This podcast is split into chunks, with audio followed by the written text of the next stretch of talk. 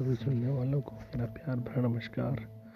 आप सुन रहे हैं कश्मीर नामा, सीज़न पाँच, जिसमें ज़िक्र हो रहा है सी आर सुन्नी। विवाद कैसे शुरू हुआ, उसके बारे में पाँचवें एपिसोड का शुभारंभ, सीज़न पाँच और अभी एपिसोड भी पाँच आप सबके लिए।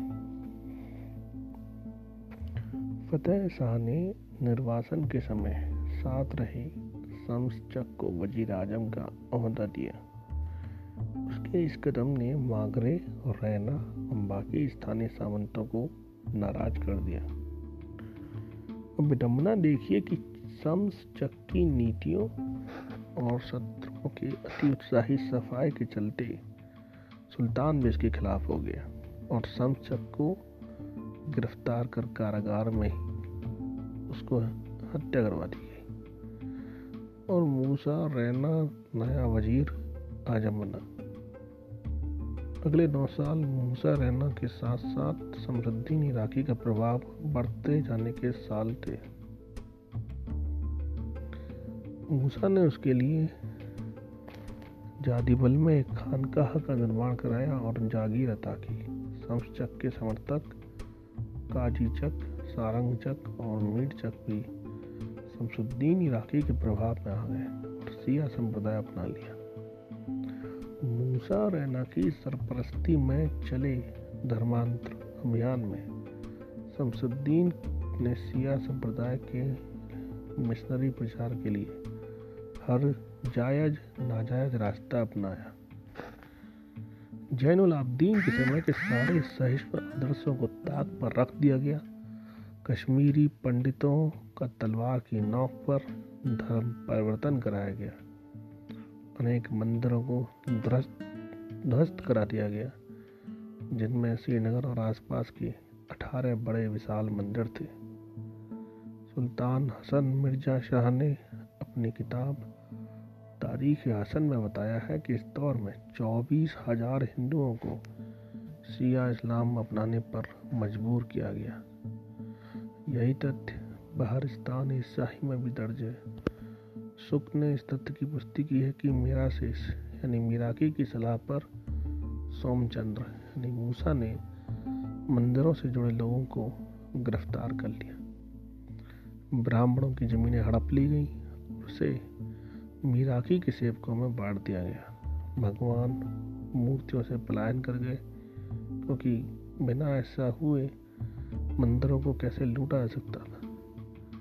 मूसा रैना का नौ साल का ये शासन, जहाँ सिया संप्रदाय के विस्तार का स्वर्ण काल था, वहीं कश्मीरी हिंदुओं के लिए सिकंदर बुद्ध सिकंद के बरबर शासन को वापसी जैसा था, जिससे जनता में भारी असंतोष फैल गया। इसका फ़ायदा उठाया दरबार के अन्य सावंतों ने। उसकी हिंदू विरोधी नीतियों का फ़ायदा उठाकर उन्होंने उसे जनता के बीच बदनाम कर दिया और फिर इब्राहिम मागरे, जहांगीर पादर, उस्मान डार और काची चक ने साथ मिलकर पंद्रह सौ तेरह में उस पर हमला कर दिया। जंग में हारकर भागते हुए मूसा रहना घोड़े से गिरकर मर गया और काची चक नया वज़ीर आज़म बना। यहाँ एक उपकथा यह है कि मूसा रैना के मरने के बाद कांटा भट्ट और निर्मल कांत नामक एक कश्मीरी पंडित ने उसके समय हुए धर्मांतरण को पलटने के लिए शुद्धि अभियान चलाया। अधिकतर धर्मांतरित लोगों को पुनः हिंदू बना लिया गया। इसी बीच मोहम्मद शाह दिल्ली के सुल्तान सिकंदर लोदी की सहायता से एक बार फिर सत्ता पर कब्जा करने में सफल रहा। इस बार काची चक उसके साथ था और बदले में उसे वज़ीर आज़म का ओहदा मिला।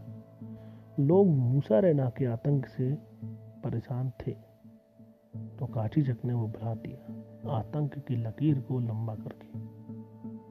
शमसुद्दीन इराकी के कहने पर उसने सुद्दी से हिंदू बने लोगों को सबक सिखाने का फैसला लिया। और 1518 में 800 से अधिक हिंदू नेताओं को बेरहमी से कत्ल कर दिया गया।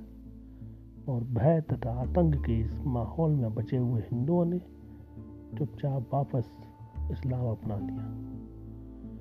लिखते हैं कि मुसलमानों का जो दमन सैयदों के समय शुरू हुआ था, वो मूसा रहना और काली चक के समय अपने अंजाम पर पहुँच गया था। पंद्रह सौ उन्नीस में नौशहरा में सुल्तान फतेह शाह की मृत्यु हो गई। मोहम्मद शाह ने उसे पूरे सम्मान के साथ ताकि कब्र के पास दफन किया। अब्दाल मागरे, लोहार मागरे इडी मागरे, जहांगीर पादरू ने पंद्रह सौ इक्कीस में नागम किले पर कब्जा करके फतेह शाह के बेटे सिकंदर शाह को सुल्तान घोषित कर दिया। लेकिन काची चक ने उनका षड्यंत्र विफल कर दिया और उन्हें कश्मीर से भागना पड़ा। इस घटना के बाद काची चक ने मागरे सामंतों को साथ मिलाने की कोशिश की और वैवाहिक संबंध स्थापित किए। लेकिन मोहम्मद शाह इनकी एकता से सशंकित हो गया। उसने दोनों के बीच दरार बढ़ाने की लगातार कोशिशें की। हालात यहाँ तक पहुँचे कि उम्र भर वफादार रहे अपने ससुर काची चक के खिलाफ उसने मागरे सामंतों से एकता कर ली और काची को कश्मीर छोड़कर जाना पड़ा। इसके बावजूद जब सिकंदर खान 1525 में मुगलों की एक टुकड़ी की सहायता से कश्मीर पर कब्जे के लिए जा रहा था तो काचीचक ने अपनी सेनाओं के साथ उसका मुकाबला किया और अंततः उसे गिरफ़्तार कर लिया।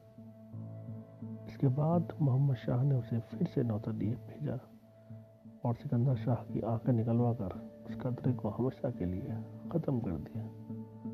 इस तरह 1526 में जब शमसुद्दीन इराकी की मृत्यु हुई तो उसका प्रिय काचीचक एक बार फिर सत्ता में था। षडयंत्रों के खेल चलते रहे, ज़ाहिर है कि काची अब मोहम्मद शाह पर भरोसा नहीं करता था।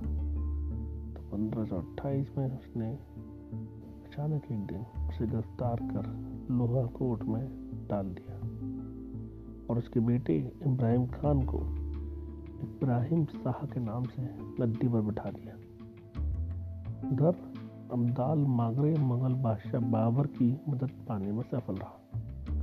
और उसने फतेह शाह के छोटे बेटे नाजुक खान को आगे कर कश्मीर पर हमला बोल दिया। इस युद्ध में काशी पराजित हुआ। और पंद्रह में नाजुक खान को नाजुक शाह के नाम से गद्दी पर बिठाकर दाल मांगने ने सत्ता हासिल की। लेकिन यह व्यवस्था भी बहुत दिन नहीं चली। तो अगले ही साल फिर मोहम्मद शाह को गद्दी पर बिठाया गया और नाजुक शाह को उत्तराधिकारी घोषित कर दिया गया। आगे की कहानी अगले एपिसोड में।